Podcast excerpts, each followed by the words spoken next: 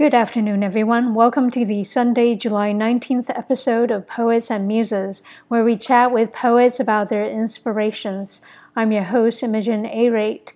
You can find us at poetsandmuses.com as well as on Instagram and Twitter under Poets and Muses. You can also subscribe to our weekly newsletter either at poetsandmuses.com or at the upper right hand side of the Poets and Muses SoundCloud page. Now, in addition to the Poets and Muses website and the SoundCloud page, you can also listen to the Poets and Muses podcast at Apple Podcasts, TuneIn, or Stitcher. With us today is A.C. Gerhardt, with whom I will be discussing their poem Daily Rituals and my poem New Habits. Before we do that, however, I'm going to go over some virtual poetry events taking place during the week of July 20th. On Monday, July 20th, from 4 p.m. Eastern Time, Nwejinan TV will be hosting the 11th of its 20 episode the Nwejinan Wind Carriers Challenge, where anyone can participate, but only Indigenous youth between 8 and 25 are eligible for the prizes, which includes a grand prize of a MacBook Pro. You can find out more information at facebook.com forward slash events forward slash 644 547 309 458 680. Again, that's facebook.com forward slash events forward slash 644 547 309 458 680. From 8 p.m. Central Standard Time, Frizzy Productions will be hosting his Poets Playground open mic via Instagram Live at poets underscore playground underscore.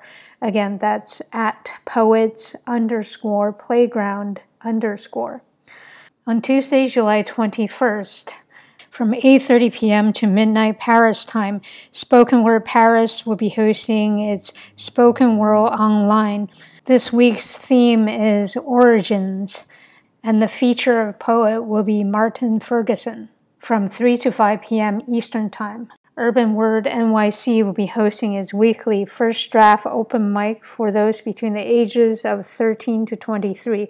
This is a virtual writing workshop and open mic series facilitated by Roya Marsh, and you can find out more information and register at urbanwordnyc.org forward slash first draft. Again, that's urbanwordnyc.org forward slash first draft. From 5 to 5:30 p.m. Pacific Time, Arizona Masters of Poetry will be hosting its Speak Poet via Instagram Live at Arizona Masters of Poetry. Again, that's at Arizona Masters of Poetry. On Wednesday, July 22nd from 8 to 10 p.m. Nigeria time, Solaja Sogo Samuel will be hosting his open mic on Instagram Live at Ishola underscore the underscore poet.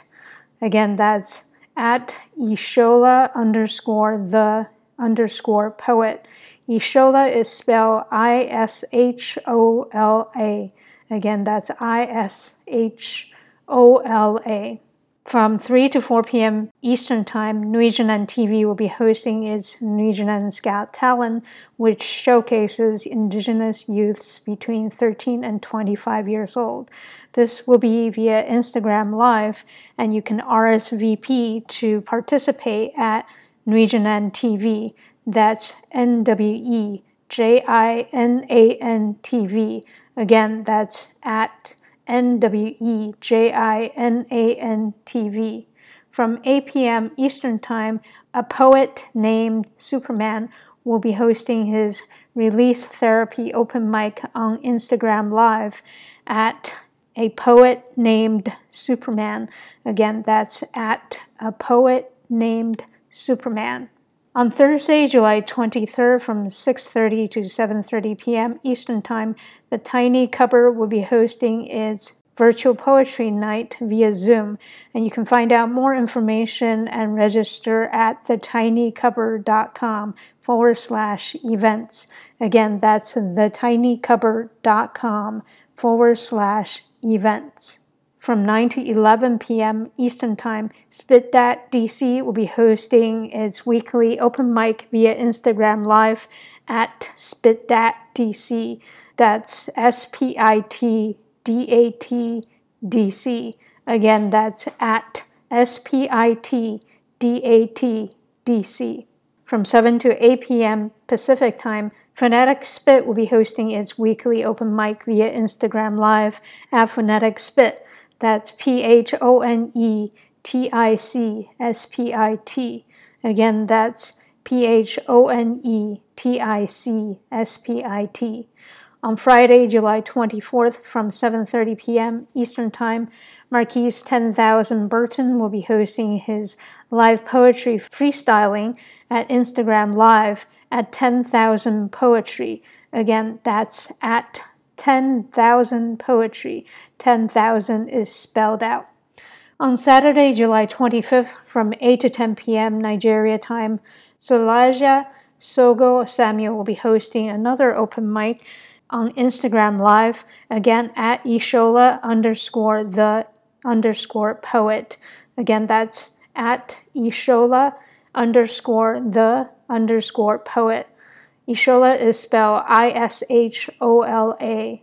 From 5 to 5:30 p.m. Pacific Time, Arizona Masters of Poetry be hosting is Speak Poet Saturday via Instagram Live at Arizona Masters of Poetry.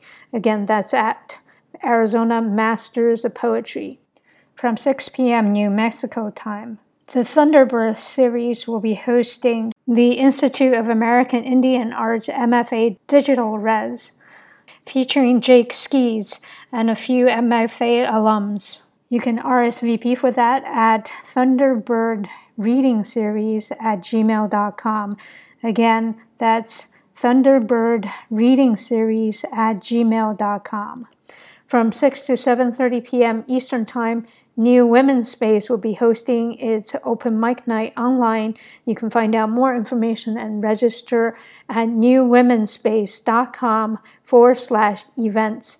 Again, that's at newwomenspace.com forward slash events.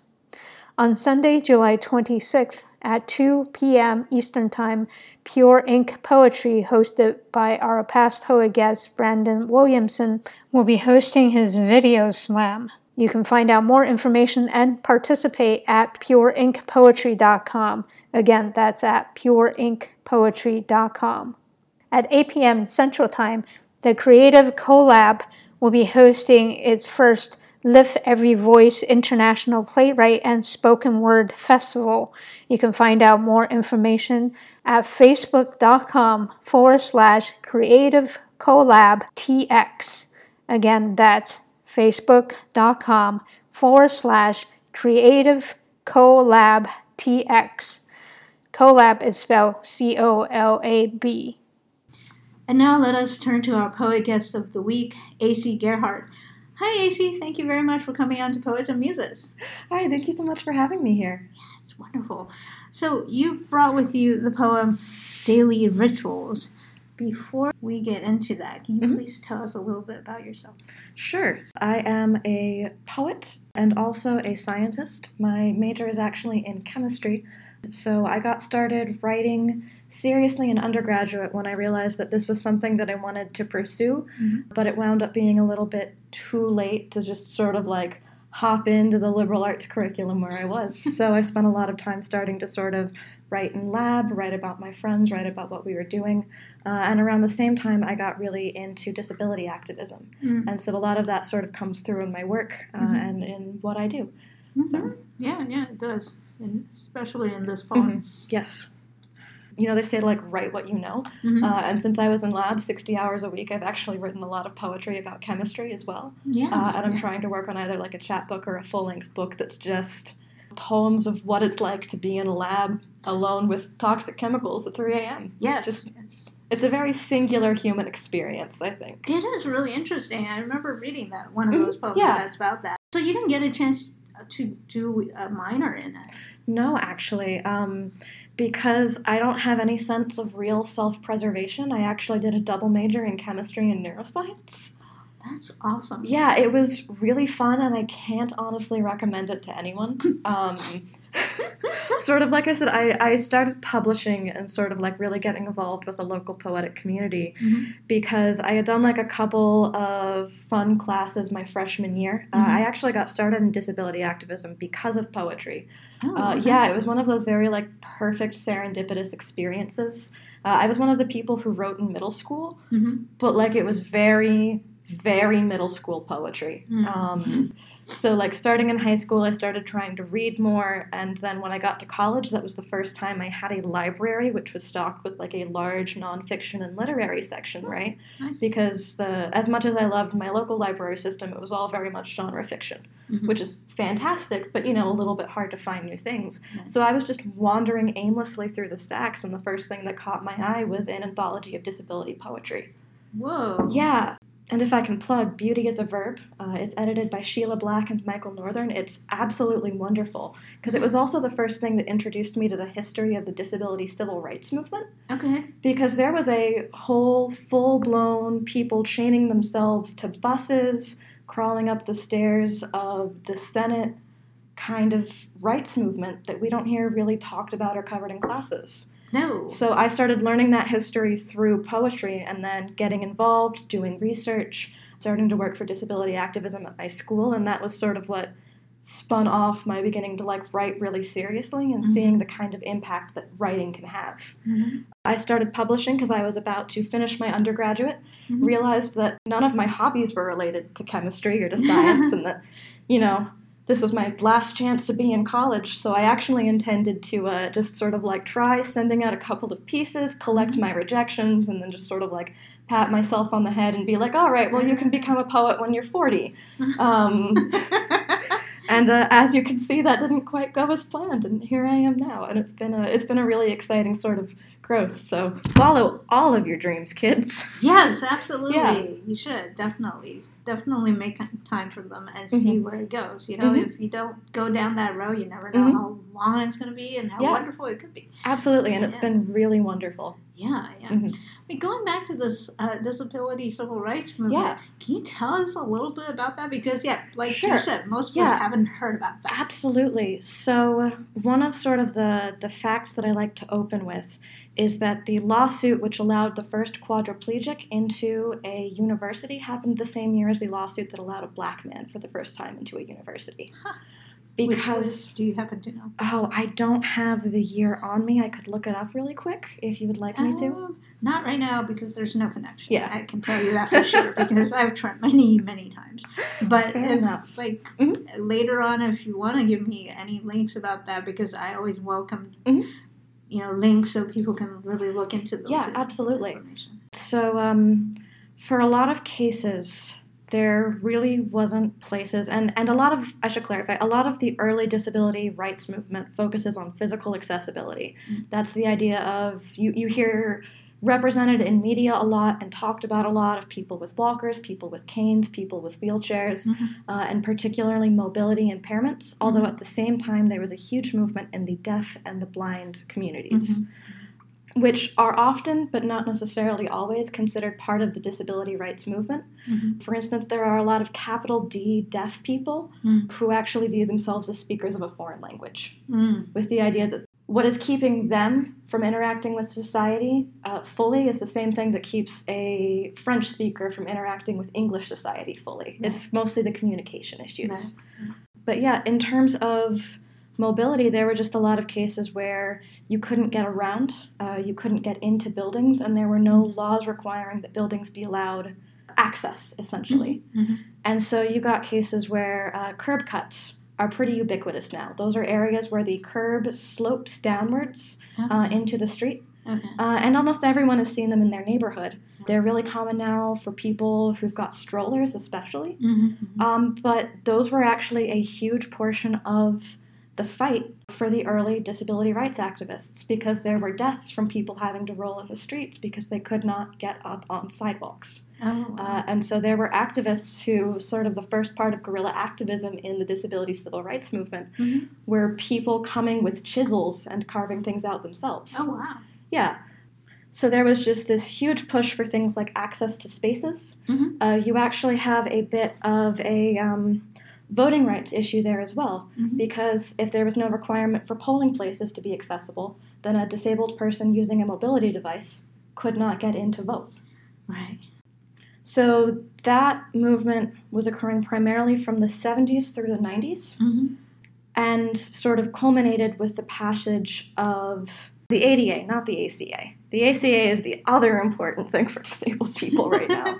uh, yes, the Americans with Disability Act. Mm-hmm. Uh, and so that was the first thing that laid out requirements for building codes uh, Mhm. and access, that laid out requirements for things like safe exit out of buildings Mhm. during fire hazards is a big one. Um, because places used to have the elevators shut down, so you just kind of be stuck.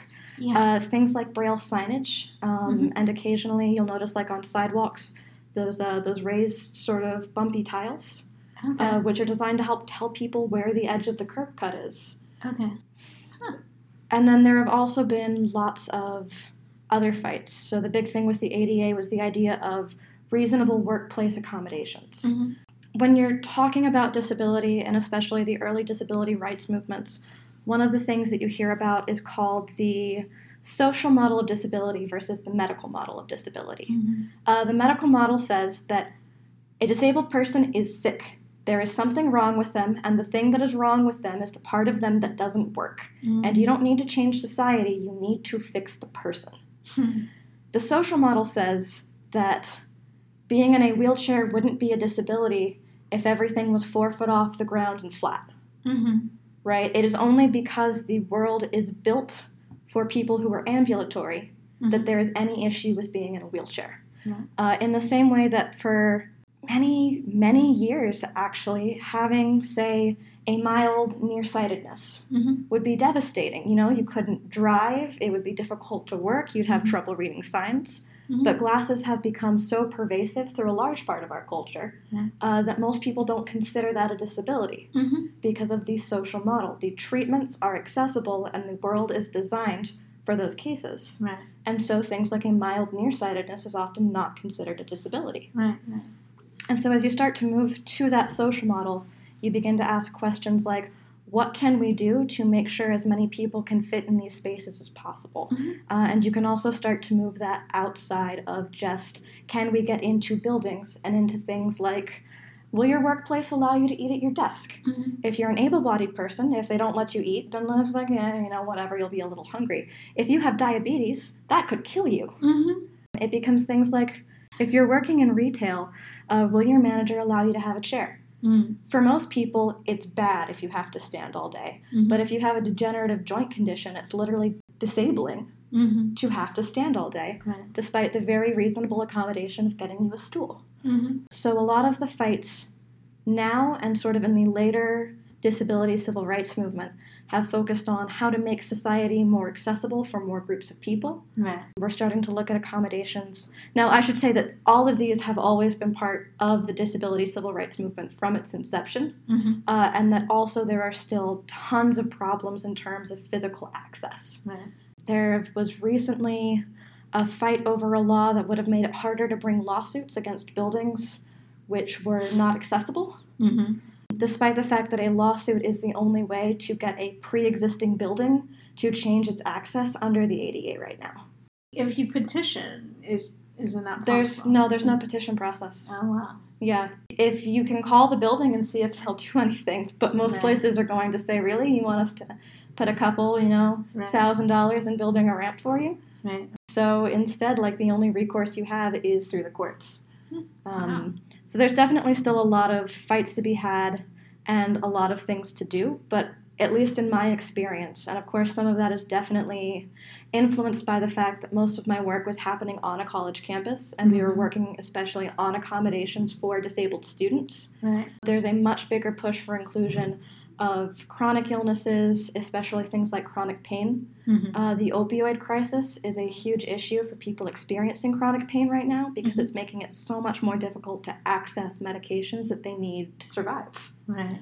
For things like mental illness, mental health, Mhm. and then like I said, always for physical disabilities and things that are considered sort of under the sensory dis- uh, umbrella. Mm-hmm. So the typical ones you would think of, like um, blindness and capital or lowercase d deafness. Mm-hmm. Um, and of course, there are also things, depending on how you view them and who you ask, that are included, such as the neurodiversity movement, Mm. uh, which is a lot of interplay with that mental illness movement, and is the idea that there are many ways to have a brain, just like there are many ways to have a body.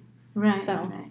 Yeah, I was going to say when you're talking about how the medical versus social way of looking at disabilities, how in many ways when we're looking at fighting for rights for marginalized communities, Mm-hmm. many communities, and the idea is always the majority is the norm. hmm exactly. Right. So basically, we need to, in some ways, change the way we look at things as a Mhm. whole.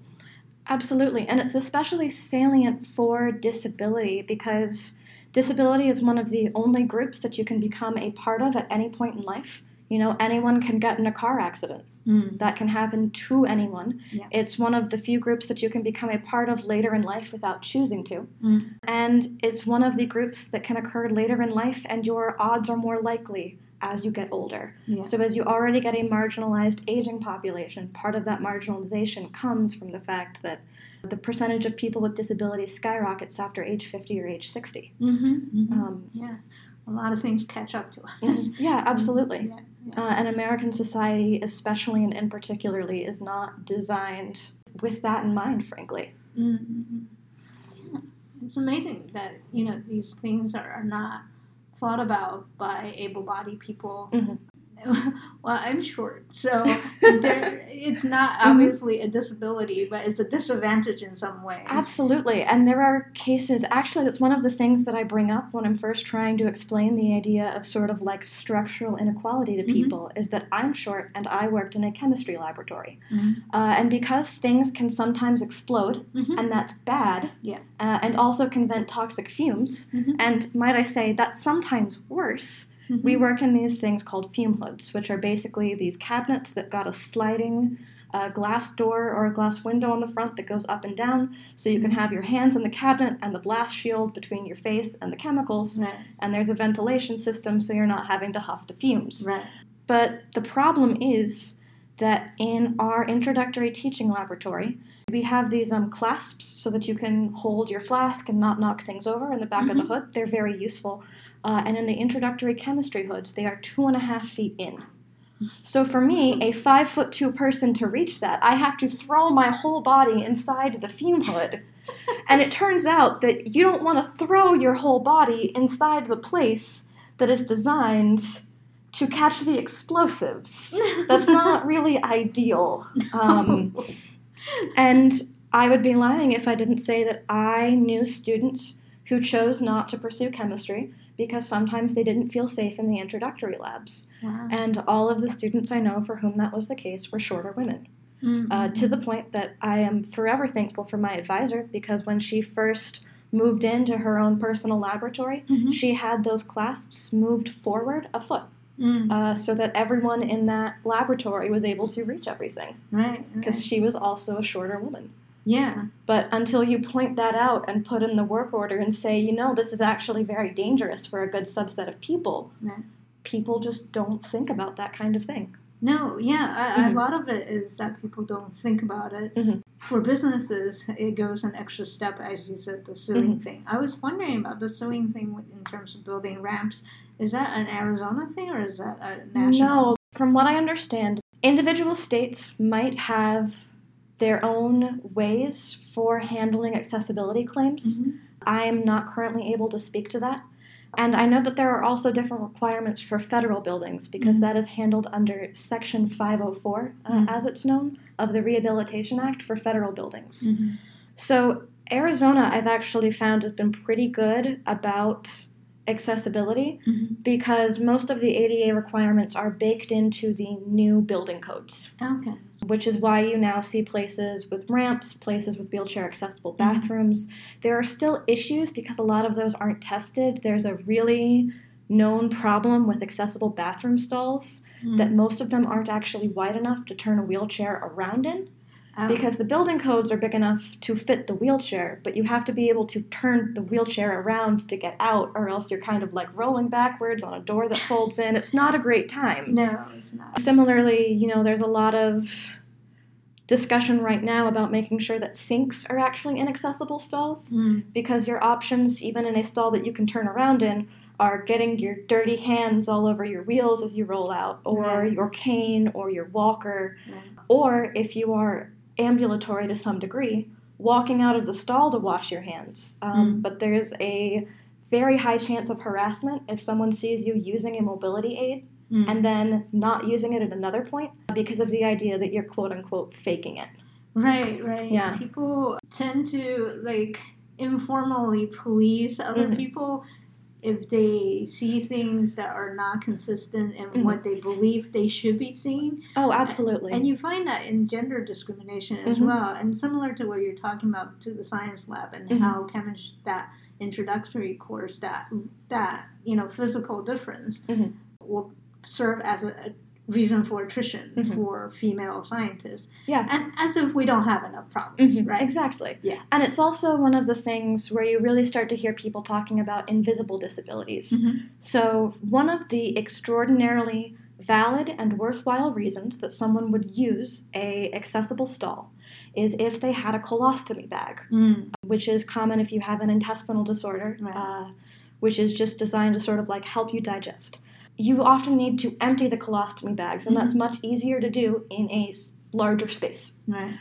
But someone is going to see you, perfectly average, normal looking Joe, walk into the stall, walk out of the stall, and they're going to say, You can't use the disabled stall. Those are for disabled people who we all know are only grannies in wheelchairs.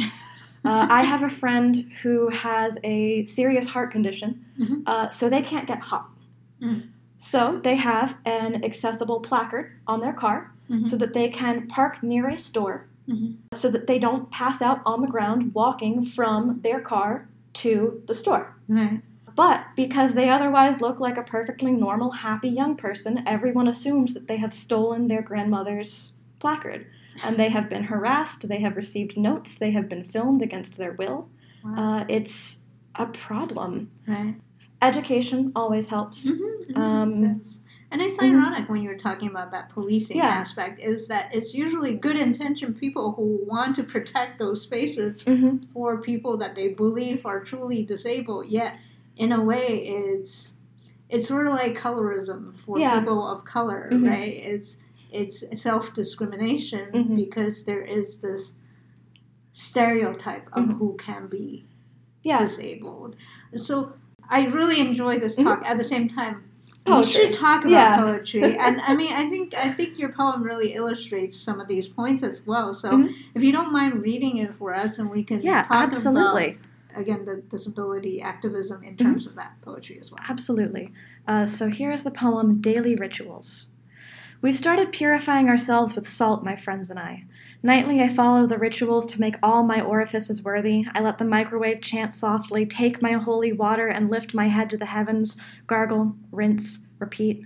Nasal flush waterfall next, saline for the contacts, salt scrub for the lips. On days I try hard to be holy, I cast Epsom salts into the bath steam like incense and stir the waters at Bethesda, hoping to let the scales fall from my skin. My best friend wears black Baphomet t shirts and she carries around salt pills in her pockets. She sways on her feet as we chat like things possessed in coffee shops. It is the little rituals that matter most. It's such a wonderful poem. It just encapsulates so much. Mhm. I can't say I understand all of it just because some of these, Yeah. you know, you know something's Mhm. going on. So Yeah. please enlighten us. So, there's an idea that you hear a lot of in disabled spaces called access intimacy. Mm. The best way I can explain it is that once my fiance and I went to a trip to New York, he knows I like gardens, he knows I like modern art. We were putting together our trip plan, and he goes, Oh, um, there's something I really think that you're going to like, but before I tell you about it, I want to check that it's accessible Mm. because your knee might be bad after that long car ride. Oof. And he goes through and he looks and he's like, okay, yes, I'd love to take you on the high rise. It's these converted train tracks and it does have elevators. But the first thing he thought about was, I want to share something with the person I love. Mhm. How do I make sure that they can go there, and how do I be mindful of what they can do? Yeah. Well, So- the good thing Mhm. about the High Line is that it is a new structure, Mhm. even though it's built on top of old uh, Of the old railroad tracks. railroad Yeah. tracks. But they're they're specific railroad tracks Mhm. for some goods, not like not like the ones we think of in a rural setting. Yeah, no, I think that they were like old freight rail tracks, and they had Yeah. to list them off the street because like too many people were getting hit by trains, which is a Like- little morbid, but Yeah, and Yeah. also they were delivering goods to certain buildings. so yeah, because it was over by that harbor. Yeah. Yeah. Did you end up seeing it? I did. It was really beautiful. We had a great day, and I did wind up having to use my cane a lot. So Yeah. it was really great to be able to have that and to have that option. But there's like a really certain kind of way you can present love Mhm. by not just being mindful of someone, Mhm. but being mindful of how someone experiences the world. yeah. Uh, and so this poem is actually, in a lot of ways, about that, uh, and especially about the ways that I can relate to the people around me, and also a little bit about the idea that, like, when you are disabled, there are so many things that you have to do to take care of yourself. Mhm. Like, self care means very different things in the disabled community. Right. Because it's sort of the constant monitoring. Mhm. Uh, and I actually know a lot of my, especially queer and especially disabled friends, Mhm. get into witchcraft for that reason. Mhm. So, like, I have to spend so much time doing so much, thinking so much, moving with this kind of intention Mhm. that it's nice and important to me to be able to have that ritual aspect in that as well. Mhm. And so this was just a case where I had noticed some of that intimacy with my friends, with the ways that we figured out how to get together. The friends that I mentioned in this poem tried four times to go to that coffee shop, Mhm. and both times both of us forgot. So we couldn't even be angry because we texted the next day, like, oh, right, we were supposed to do that. And I was like, sorry, I was asleep. And she was like, yeah, sorry, I was asleep too. I just did that to one of my friends. I was supposed to have Mhm. uh, dinner with her on New Year's Eve, but then found out the restaurant was closed. And then New Year's Day, but got totally swamped and just completely forgot. hmm And there's just like something really special about those kinds of interactions. And this was just a case where I was sitting there doing all of these things where I was like, all right, I've got to take care of the tonsils, take care of the, ti- the sinuses, take care of the skin, and just, just thinking about both all of the ways that salt has often been represented Right. in traditional folk magics or even modern witchcraft. right. Uh, and in the same ways that I have all of these little rituals with the people that I love and in ways to, to take care of myself in them. yeah. So, So I have some specific Mm-hmm. questions about these things. Nightly, I followed the ritual to make all my orifices worthy. You knew I was going to ask that. Come on. yeah, like I said, you've got to do the gargle, you've got to do the salt rinse, you've Mhm. got to rinse out your eyes. I'd often take, um, to help loosen up psoriasis plaques, magnesium Oh, salts. Okay. okay. Uh, they're both very good if you have like joint aches, which I do, uh, and they also help your skin absorb water so that they help psoriasis plaques get a little bit less aggressive. Huh, So okay. when I wanted to like really take a moment to sort of soak and feel better about myself, Right. It was bath salts, bath oils, oatmeal soaks, all of those sort of things to just like make sure that I wasn't killing my skin while I was doing it. Right, right, right. Um, but it's hard not to feel like, you know, you're taking the salt and you're blessing the throat, you're taking the salt and you're blessing the eyes. yeah, yeah. You know, and especially when you have to do it every night in the same order, at the same time, in the same ways. Right. Um, it just sort of feels like both the the ritual, like what you have to do to get be- like get to bed, and Mhm. ritual, something that becomes imbued with Yeah, importance. Yeah. And, and in a way, you might as well, right? Yeah, It's sort of like, absolutely. might as well. If I can't take this moment to be like, I am seeing the parts of my body I'm usually frustrated with, hmm and taking a moment to both care for them and care about myself. Right, right. It's very easy to be angry about your body when your body feels like the thing that's constantly getting in your way. hmm But the trick is that you are your body. Yes. Society likes to make that separation, and it's really hard to remember that if you're angry at your body, you're angry at yourself. Yeah.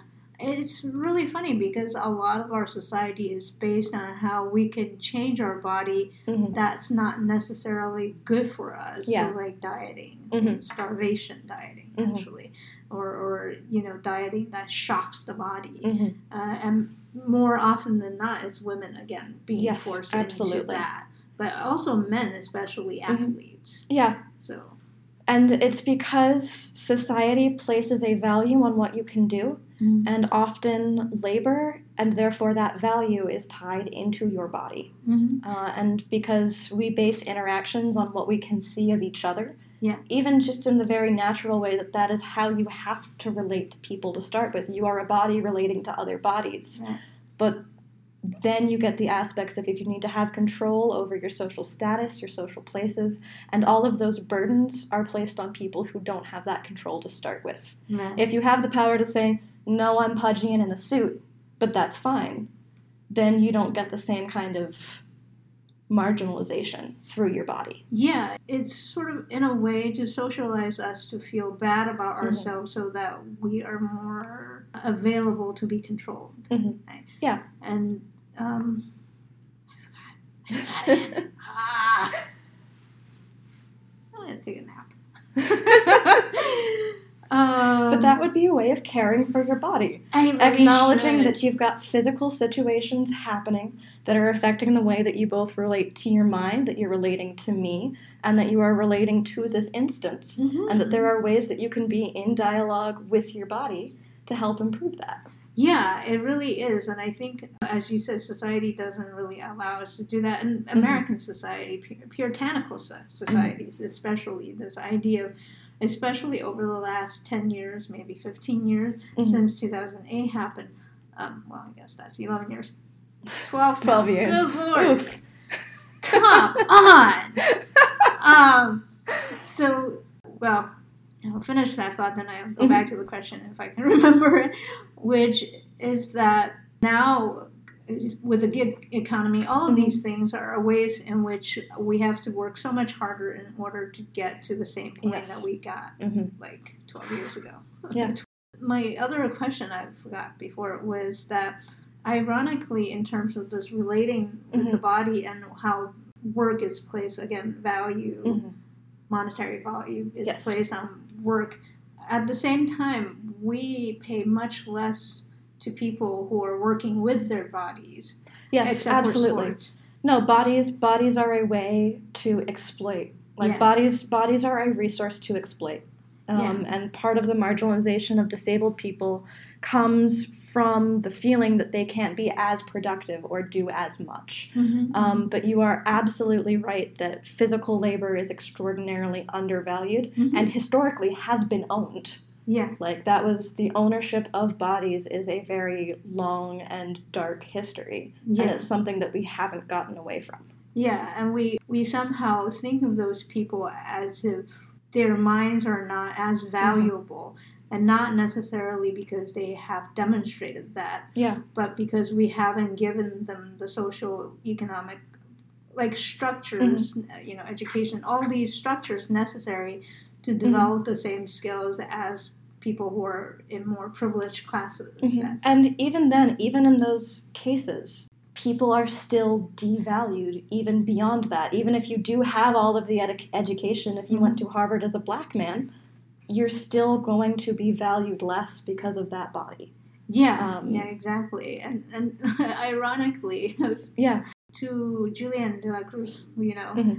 we were talking about skin color and ironically you know that color of skin was developed it's the human capacity to adjust Yeah. our bodies in order for us to live better Yeah. and and that is seen Yeah, on absolutely. a, as a negative which is insane Mhm. because you know especially if you live in arizona it's really good to have that darker skin yeah. so it, it just No, it's these systems of marginalization, a lot of times, and as speaking as a white person, especially white people try to separate it out. This is disability activism, this is race activism, this is gender activism, and that's never been possible. Disabled women are treated differently and historically have been treated differently. Mhm. Disabled women of color, especially, have been treated differently. right So, American Sign Language, ASL. Mhm. A lot of people don't realize that there's actually a Black American Sign Language and that it is a totally different language because ASL was developed when segregation was still in effect. Wow. ASL wasn't being taught to black deaf communities. Mm-hmm. And even now, even as we're seeing a rise in ASL interpret like interpreters, those are ASL interpreters. Mm-hmm. Uh, and so there is an entire separate marginalized capital D deaf community with its own particular struggles and its struggles with visibility because they are using a different sign system. Wow. I, kn- I thought there were two official ones, ASL and something else, but not. I never heard about the black ASL. It, it might be BSL, um, but actually, every country, Mhm. well, most every country, um, I can't speak as broadly, has a different sign language. ASL is American, it's not universal. of course. Yeah. Like the metric and the what's the name of our system? Uh, the empirical. The empirical. Mhm. Yes, yes. But even I think that I I might just be spouting nonsense here, but I think even like Britain and France have a different sign system. It could be. Yeah. It could be. It wouldn't surprise me. It's ironic because you know Britain they're they're Mhm. using metric systems as well. I mean, they're still using stones, which I had to look up. Fourteen pounds. What the heck? For God's sakes.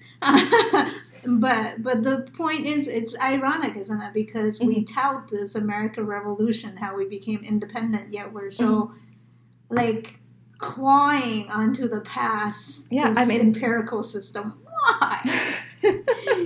Why don't you want to divide things by 10? hey, I can't speak to much. We use the metric system in the lab. We do divide things by yeah, 10. exactly. It's just like, it's so much easier. I don't understand. I, I just like, uh, anyway. Let me stop wearing that. Let me stop making weird noises because that's how I feel though. So, um, I also have this question. When you read it, I was noticing when you were talking about on the days I try hard, the holy Epsom salts you talked about, but then you compared it like incense and stir the waters at Bethesda. Mhm. I wasn't. I mean, you are from Yeah. DC area. Is that what So that it's actually the other Bethesda, uh, Yeah. which is funny for me because I was actually seen at Walter Reed Hospital in Bethesda for a while. but no, in the Bible, the angel Raphael, uh, there was a supposedly a holy spring that whenever it would start bubbling, the first person in the waters uh, would be healed, and the angel Oh. Raphael was the one who was supposed to be stirring the waters. Oh, So like literally okay. taking a stick and causing it to bubble. Right, right. So right. it was uh, stirring the waters at Bethesda, sort of referencing both that holy place uh, and a place that was supposed to be a site of a lot of healings. Right, right. Yeah, and and you have And mentioned yeah, my personal healings too. yeah. When I first read this, I don't think I knew you were from the Mhm. DC area, Mhm. but now I know, and and I'm still like Bethesda. I never. I'm I'm Mhm. familiar with some more famous, more well known like, Yeah. Bible references. I was gonna say it's it's one of the deep cuts, but I also struggled a lot and still sometimes struggle a lot with the way that healings are presented in the Bible hmm because it's hard to you know be someone uh, who's a Christian and also see like ah yes the way that God shows that He can do miracles is by making people not limp. That's great.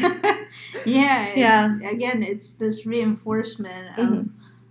disability as some kind of uh, devil's work. It was actually. It yes, was absolutely. Um, and it was, and I actually write quite a bit about that too.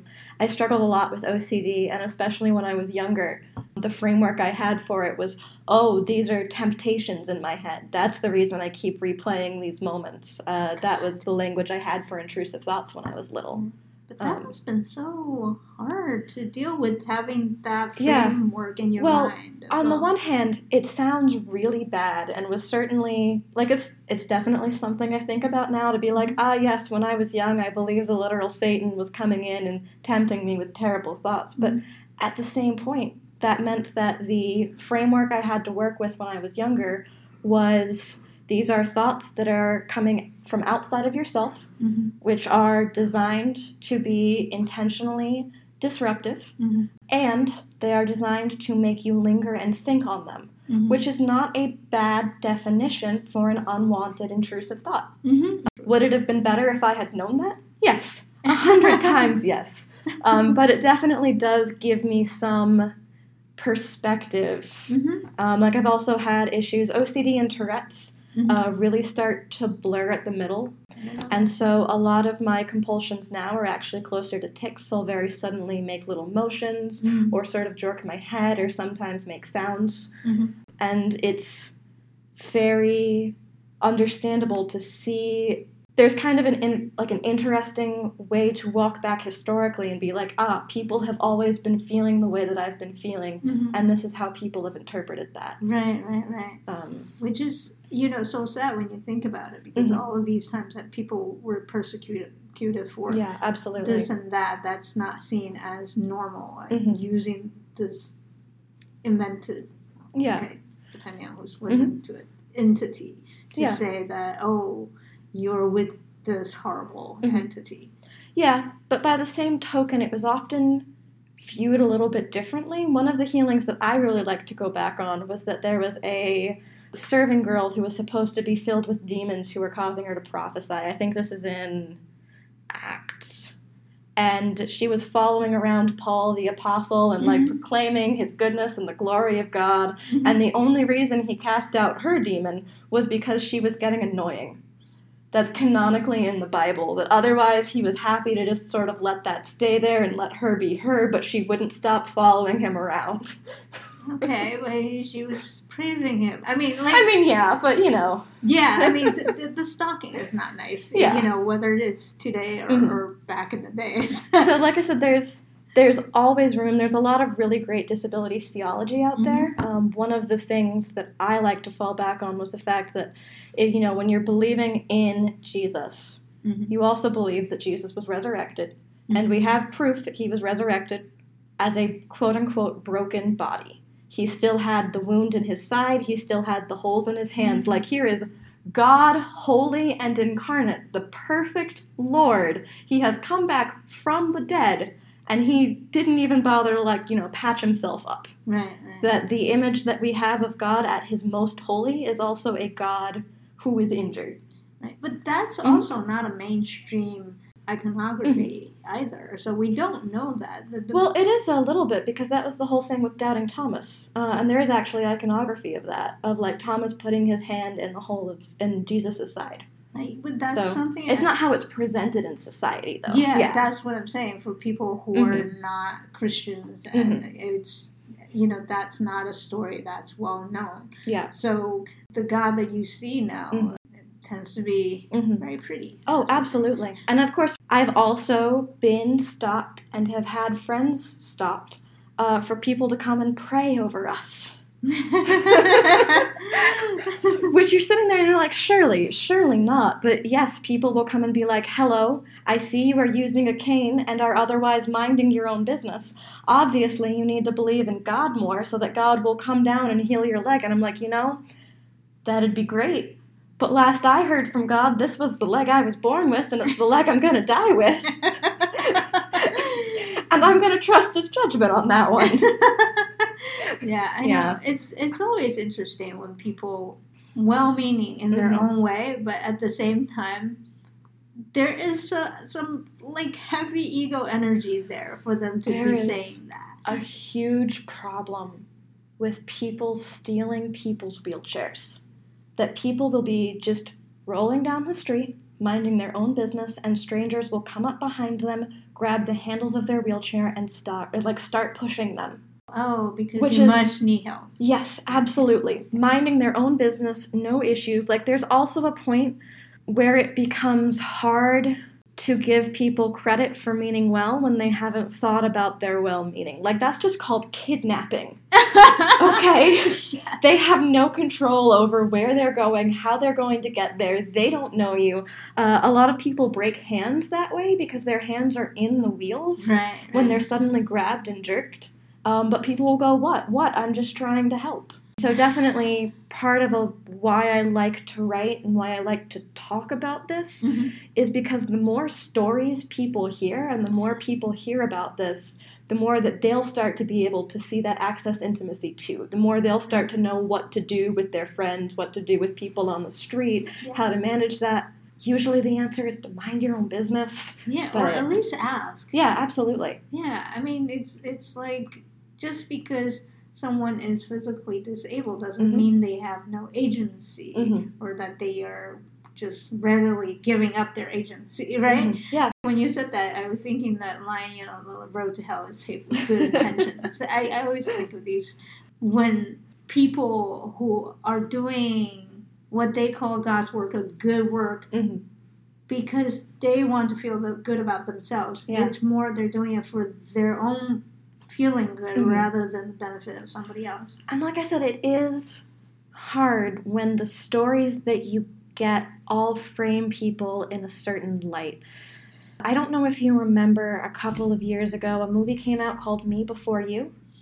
I didn't see it. I Yeah. With what's her The- name? The dragon lady. Yeah, the, the plot of the movie is a wealthy man is disabled, finds the love of his life, still decides he'd rather die. And it's like, boy, I I don't know, I'm out here. I don't want to die. I'm not a millionaire. Right, right.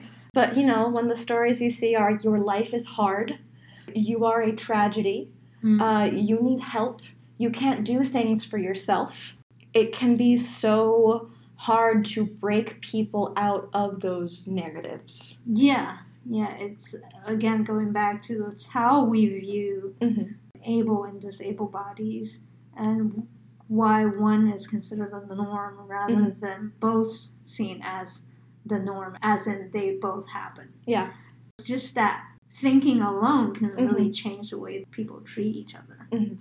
So I chose my poem New Habits because I actually wrote it. Uh, because I was like, I don't really have a poem to go with her poem. So I was like, I'll just write something because it's something I need to keep private for Mhm. reasons Yeah. that you know about. You need to keep private for reasons that you're choosing to keep, keep private, exactly. Um, That's how it works, yeah. So I wasn't sure if I wanted to talk about this, but Mhm. I was like, you know, I, I in a way I'm being vague enough in Yeah. this poem that I can talk about it. So I, I'm gonna read it and we'll talk about it. Mhm. New habits. A new routine has taken hold. I peer into dark corners and impossible crevices for old predators and their dogs. I once thought so gentle until realizing bloodhounds were appropriately named. So now I overcompensate for that underestimation. It soothed the new anxiety like an insulating salve, though itself sticky, attracting unwanted particulates, a price worthy of the annoyance. I have you to thank for the particulates because of your lab poem. It's a good word. I like words. I try to put I put a lot of sciencey things Mhm. in my poems. I do think it's interesting how one can sort of pair something between sort of like the comfort of how routines can be alongside the fact that sometimes routines are coming from a place of fear and anxiety Mhm. uh, that it's very easy to, to sort of pair and mesh those 2 Mhm. it's easy to feel comforted by a routine that scares you Mhm. but i also think and you can tell me if that also makes it harder to sort of lean into the routines with intentionality. I explored this Mhm. idea with the therapist a little bit. Yeah. but I have such trust issues that I didn't even let her know exactly what I was doing. Yeah. Uh, and I obviously not do- doing that either in Mhm. this poem. Like you said, it is out of fear, and it does offer me some comfort in that having a routine Yeah. is comforting in its, Mhm. in and of itself. But as, as you said, it's um, it's worrisome for me because Yeah. this is extra time I could be doing something else. And Mhm. why am I so worried that without this routine I can't? I don't feel like I'm protecting myself enough. Yeah, I feel like a lot of the language, especially like with the corners and the crevices and like the under, and even like with the idea of like sticky particulates, that it's a Mhm. very claustrophobic kind of poem. Yeah. Of like the way that those routines can also sort of trap you, Yes. that yes. they themselves are sticky. Yes, exactly. They- They really don't do much, Mhm. and in a way, is reinforcing of the anxiety. Mhm. in that now that you've done your check, uh, you Mhm. feel better, but then the next day you feel like they become a crutch. Yeah. And so in itself, it's very worrying, and, and that Mhm. is very sticky Yeah. situation. And that's also how things like um, compulsive behavior starts. yeah, yeah, Which can be very tough to deal with. The oh, well, I just have to make sure that I lock the door. yeah. Oh, did I lock the door? I'd better check that I locked the door because I always lock the door when I leave the house. Right. Oh, but now I don't remember what I saw when I checked. And Right. that can be its own sort of claustrophobic spiral that's very easy, even for neurotypical people, to sort of find themselves in. Yes, Mhm. yes. And I, f- I felt like, you know, when you were talking about how as we age, we're more likely to find our bodies becoming less able Mhm. in different ways. And I feel with trauma as well. Yes, absolutely. Yeah. And so it's it's really frustrating. Mhm. I haven't come to the point, obviously, Yeah. where you are in your poem, where you're seeing it as almost Mhm. like a holy experience in some ways Yeah. Right? I'm, I'm just like, mm, no. And I should be clear, that's taken me a very long time. I Mm. was first diagnosed with sort of the thing that kicked it all off Mm. uh, 12 years ago. wow. No, 13 now. Years keep happening. We're doing the same We're thing. doing the same thing. It's time keeps happening and there's nothing we can do Stop to it, stop it. time. Stop it. And, and in fairness, trauma is often and can be very disabling itself. Yeah. Like that is fully both understood and recognized, especially when you're looking at mental health disabilities. Like that is very real. Mhm. Uh, and I think a lot of the ways that we talk about society not valuing disabled experiences also holds true for trauma.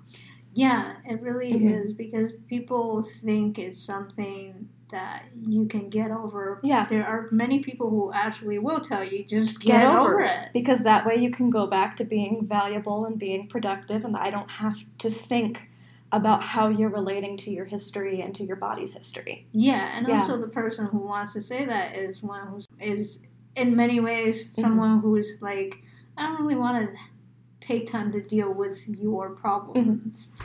And it's again very alienating because Yeah. you're already feeling alienated.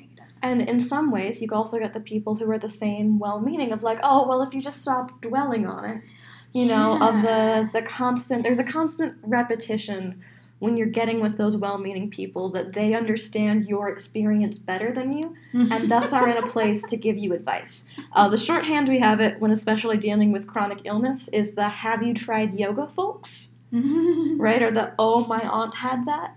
But in cases of trauma, it's like, oh, you know, just talk to a therapist. That fix everything immediately after your first appointment. right, Uh, right. Just just go see a therapist. There's certainly no barriers to doing that. no, um, no, just they don't like- cost money at all. Yeah, just try sleeping better. You know, maybe if you like really sort of like built up a bedtime routine that would help you calm down. Uh, what about lavender tea? Have you tried lavender tea? you mean throwing it over my head?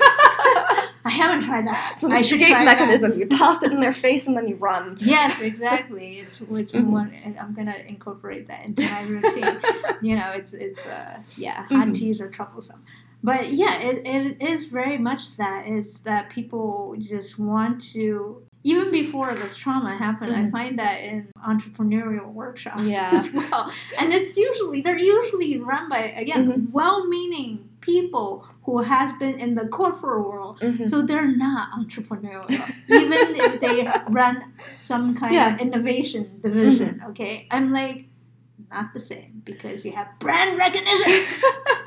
I think ultimately a lot of what this comes down to is that the struggle of relating between people is finding a way to both express, accept, and understand differing experiences yeah, with the knowledge that sometimes that's hard, that's undervalued, and for a lot of people viewed as not worthwhile.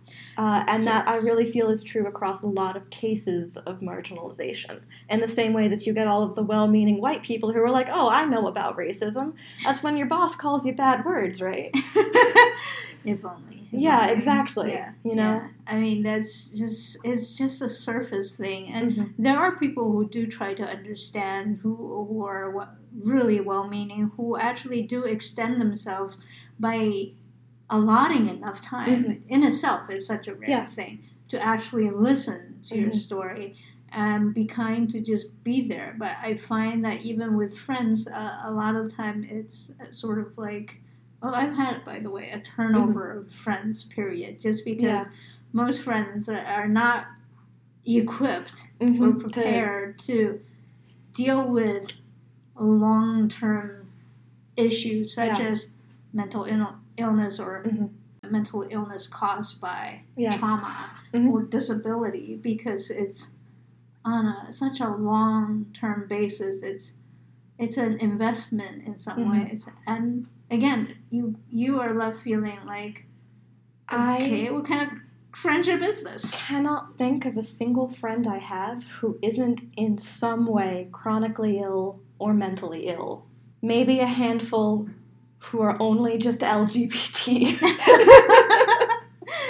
But yeah, absolutely. The people who have had enough of those experiences to either be able to share them without having to give that space, Mhm. or who understand why people need that space and are willing to work with it. Yeah, it's, It's again that that access intimacy, the things that you can offer other people and that they can offer you. yeah, which makes you pretty lucky for having the guy that you have in your life. It if you're out is. there. Yeah. absolutely.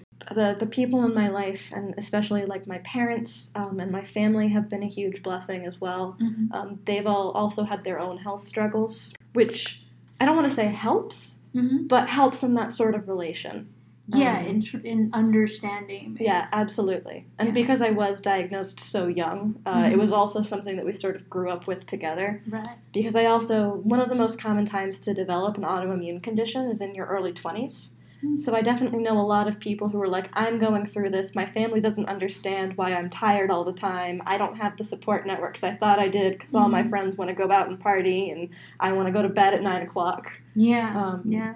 Yeah. So it is it is hard to find and keep and build those people. Mm. And I have to been like very careful to like treasure those relationships. Yeah, it's really hard to find, Mm-hmm. and when you are kind of, um, I want to say accustomed, but raised to not think that's possible, Mm-hmm. Yeah, absolutely. you don't even know how to react to that when Mhm. you do find it, and Yeah. sometimes you accidentally piss them off and they go away. Yeah, it's a it's a learning process. It is. People don't talk about relationships as something you have to practice, but they absolutely are. Like, if do you know how much better the world would be if we were all born as reasonable, polite creatures who understood boundaries and knew how to express our emotions and Mhm. knew how to talk to people and all had healthy coping mechanisms? Like, no. Right? No, no, no. Well, Yeah, it does. it'd be nice. Yeah, yeah. I mean, it does give us interesting experiences, but Mhm. I'd rather trade that away. I, I, Yeah, it's part of the human condition, but it's not one of my favorites. No, Yeah. no, it's it's not. You know, and there are also people who think, yeah, but you wouldn't end up like in this situation if you didn't have that horrible experience. I'm like, I would love to forego this. Thank Yeah. you very much.